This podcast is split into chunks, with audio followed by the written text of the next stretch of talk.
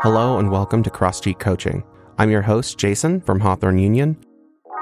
This show is designed to be bite sized information on personal growth, career and leadership development, and professional coaching. This is episode four Who Coaches the Coaches?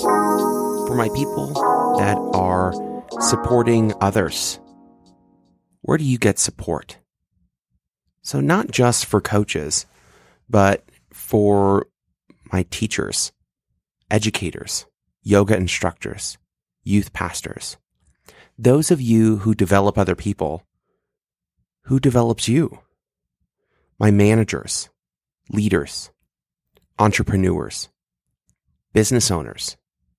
When you're helping other people achieve their dreams, who's helping you achieve yours? That's what this show's about. So, you've heard in the past few episodes me talk about pretty much really dissatisfied with the way last year went. Then I did a year review. And then the last episode where I kind of talked just basically about being vulnerable and vulnerability. And that is the start of the mountain. And what's really awesome is that we're just a few weeks into the new year. And of course, you can do anything for a couple weeks two or three weeks, right? Any new skill, any new task. It's not a problem. But slowly and surely, your self, your old habits, they, they creep in. And if you're so focused on developing other people, supporting other people, how do you make sure that you have enough support to achieve the things that you want to achieve? How do you make sure that you're putting enough observation in the things that you observe so that you can actually do something about it? So that's kind of what this show has really centered around. And for me today, I had a, an excellent coaching session. And it, it got me thinking. I'm so grateful for my own opportunity to receive professional coaching and to be a professional coach.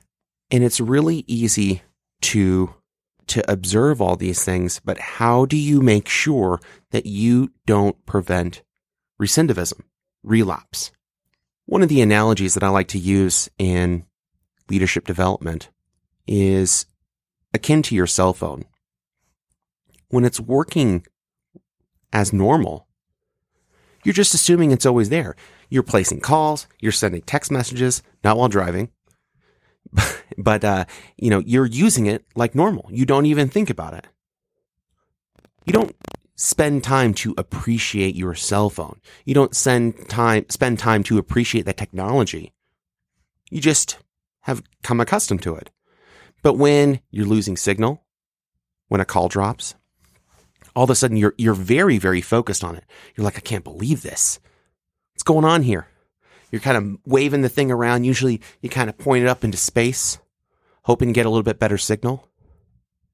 And especially if it happens repeatedly, you're repeatedly, you're very focused on it. You're thinking about maybe calling the company, calling tech support, writing a letter, tweeting at the company. Maybe you need a new phone. You can't believe this blasted thing. And so when there are problems, you're very, very focused on it. And when it starts working smoothly, you just sort of just assume it's always going to be working there. And the same thing can happen with personal development is that when you're in this mode, whether it be the new year or in a time of crisis, you can certainly hone in and focus on everything that is important. But as time starts separating and as you start riding the waves, right? The emotional waves where you have highs and lows and you feel good or you feel very desperate or you feel empty or you feel super excited. When those peak experiences happen, it's very easy to be focused on your progress and development. But what about in those in between days? What about, you know, 1.30 in the afternoon on a Wednesday? Where's your energy then? So, in my coaching today, one of the things that that was happening is that initially I'm I'm firing on all cylinders. I'm saying things are going great. I'm really getting a, being a lot more productive. The productivity is feeding my energy level, so on and so forth. No, it's not perfect, but you know, I have all these things I want to do.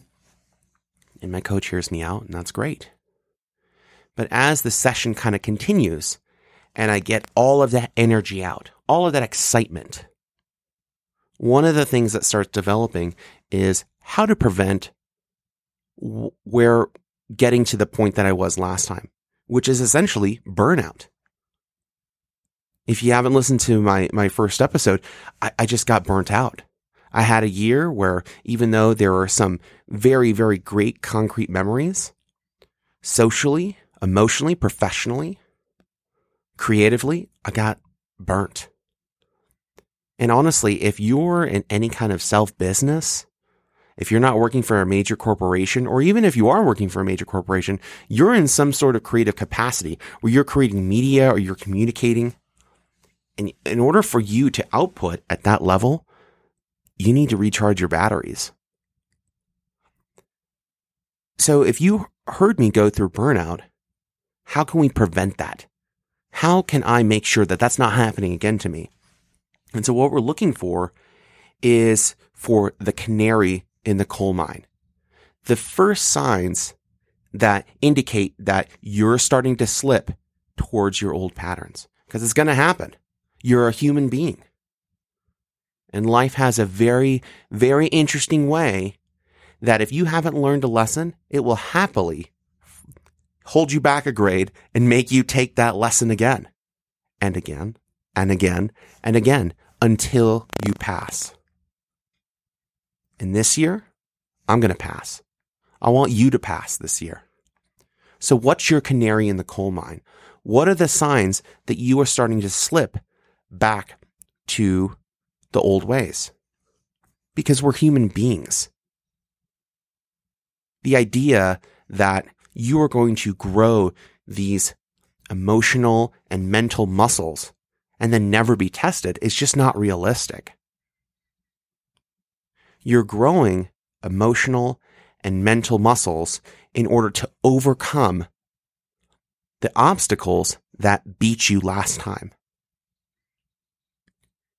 And usually the reason why you got to the point that you did and the reason why I got to the point that I did was because by the time I realized how waist deep I was in despair, in pain, in depression, and in poor mental health, it was way too late. The early warning signs were long gone.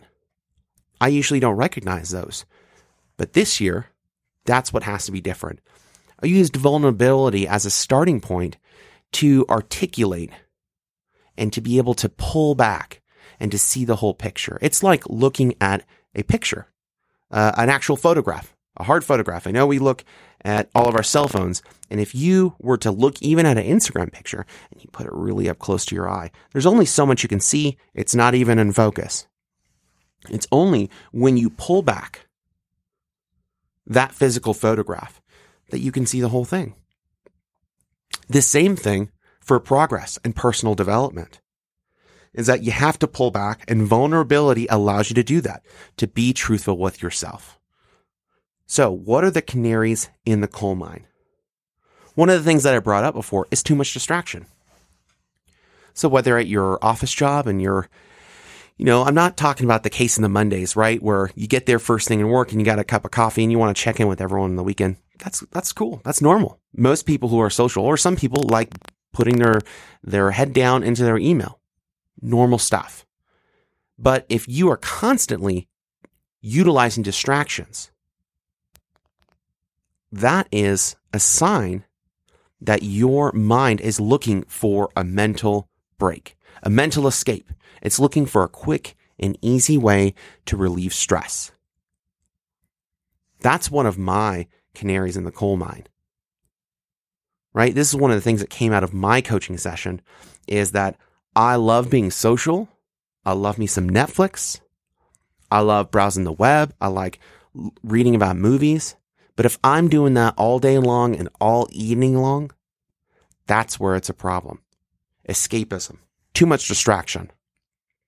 Next thing, straight up, I've said it, too much booze, right? I love a great cocktail. I like a finger or two of gin after work. But if you're doing that on a consistent basis every day, it's self medication. It's self medication true and through. Next, procrastinating. And here's one of the interesting things is that, again, procrastination, similar to escapism, is your mind looking for that immediate gratification, right? That's one of the things about our generation is that we're always looking for uh, that quick fix. You need to find something, uh, you just Google it. You want to watch a show, you don't even have to wait for it to come out next week. You can just binge watch it. You want to date someone? You just swipe. You don't have to go to a bar. You don't have to uh, meet anyone. You do eventually, but not at first, right? You can date someone from the comfort of your own home. If you need to get groceries, if you need to get uh, toilet paper, paper towels, whatever it is, Amazon. One night, over day, you know, overnight, one day shipping to you. Everything is immediate. And the same thing with stress is that if you're feeling overwhelmed, overworked, you can just tune out. You can procrastinate because in that instant, you are getting some stress relief. That's why Netflix, YouTube, the Wikipedia K hole, if you've ever been through that, right? You, you look up a topic on Wikipedia and it links you to another one and another one. If that doesn't happen with uh, Wikipedia, it definitely happens with YouTube. It just starts throwing things at you. It's easier than ever to be distracted. It's easier than ever to delay, to put things off. All you have to do is practically nothing. And you'll feel just fine. It's only after the show's over, after you wake up, and you go, oh, dang it. I really, I really should have, I really should have gotten something done. And then that negative voice, that inner critic comes up, and thus the cycle, that repetitive cycle. Lastly, one of my, uh, uh, actually, I got a couple more here uh, written down, is the crankies. Man, when I'm super irritable, and let me tell you, I last week, uh, towards the end of the week, I, I really wasn't feeling that great. Started getting coming down with a cold, froggy throat, just feeling super crummy you know, when you're starting to get super cranky on the regular, very irritable, that's a sign. That's a canary for me to realize that I need to check myself before I wreck myself. Because those are the things that start putting me down that path, right? The path of self doubt, the path, uh, the path of being unworthy, being incapable, incompetent, the crankies. Nostalgia. When I get overly nostalgic. I don't know if this happens to you, but every now and then I'll be in my garage and I'll think about an interaction I had with someone from 15 years ago. And I just get this pang of ugh, embarrassment and guilt. I haven't talked to that person in 10 years, but I'm, I'm envisioning it like it was yesterday, randomly. I'm not doing anything that's related to the thought. I'll just be look, literally looking for. I'm like, okay, well, we're going, uh, we're going out. I need to pull the gloves. I, I, it's going to snow tomorrow. I need to pull my gloves out of the garage. And then all of a sudden I start thinking about an interaction I had with someone 15 years ago that I don't talk to. I start feeling really awful, terrible about it. And I start wondering, I wonder what that person's up to. I wonder if I should look them up on Facebook. And then I start thinking about other things from 10, 15, 20 years ago. Things that were, you know, at first glance, it feels like those were my golden years where I had this awesome group of friends and I was surrounded by music and people. And there are definitely great things about the times of my past. But when I'm glorifying that past a little too much and diving down uh, purely nostalgia, it's, it's, it's not, it's not good. You don't want to be stuck in the past. The past is there to help you to inform the future, but being stuck in the past is just another trap. It's another vice. It's definitely a trap for me. And lastly, self consciousness. Man, I'll tell you, I have kind of always struggled with self image. I know a lot of, a lot of people that do, especially those of us that are extroverts, extroverts. Uh, you know, I, I have no problem in a social setting talking to lots of people, sometimes talking very loudly or animated. It's not a problem for me. It's very comfortable. But I, that can also be a way to overcompensate for the insecurities that you feel. And when I start feeling very, very super self-conscious, that is another indicator that something, something is not right. Something's out of whack. Something's out of balance. If I'm looking in the mirror, I'm like, oh man, I should get this butt to the gym. That's what I need to do. Go for a run. Why'd you sleep in this morning? You gonna eat that bowl of cereal? You know what you should eat? A nice big cup of water. Right? When I start thinking that way, that is another canary in the coal mine. That's an indicator that I'm starting to go down a path that is not going to serve me anymore. Those are the initial trailheads to those wells. The places that take me to uh, the pits of despair that don't allow me to be productive, that don't allow me to achieve the things I want to achieve. So what can you do? We have these canaries in the coal mine. We see these signs. What's next? You have to take care of yourself. You have to. If you want to take care of other people, you have to start by taking care of yourself. If you got nothing left to give, you can do it for a little while. Sure. You can fake it till you make it, but you ain't going to last. You have to make self care mandatory. And I'm not talking about just a post on Instagram, hashtag self care. I'm talking about legitimately taking care of yourself. And you know what? You are the expert of your own self care. You can certainly browse the web for ideas, ask friends, but at the end of the day, you are the expert and you know what you need. One of the traps that I have is that I feel that in times of duress, that I need to be this performance creative machine. I need to be killing it at work. I need to be killing it at home. My house needs to be immaculate. I need to hop on the computer and do all this design work and create classes and write and consume all this other media, right? Without any emotion. It's like the, the Terminator, right? Come with me if you want to live. If you have emotions, you must suppress it. Listen, listen to me.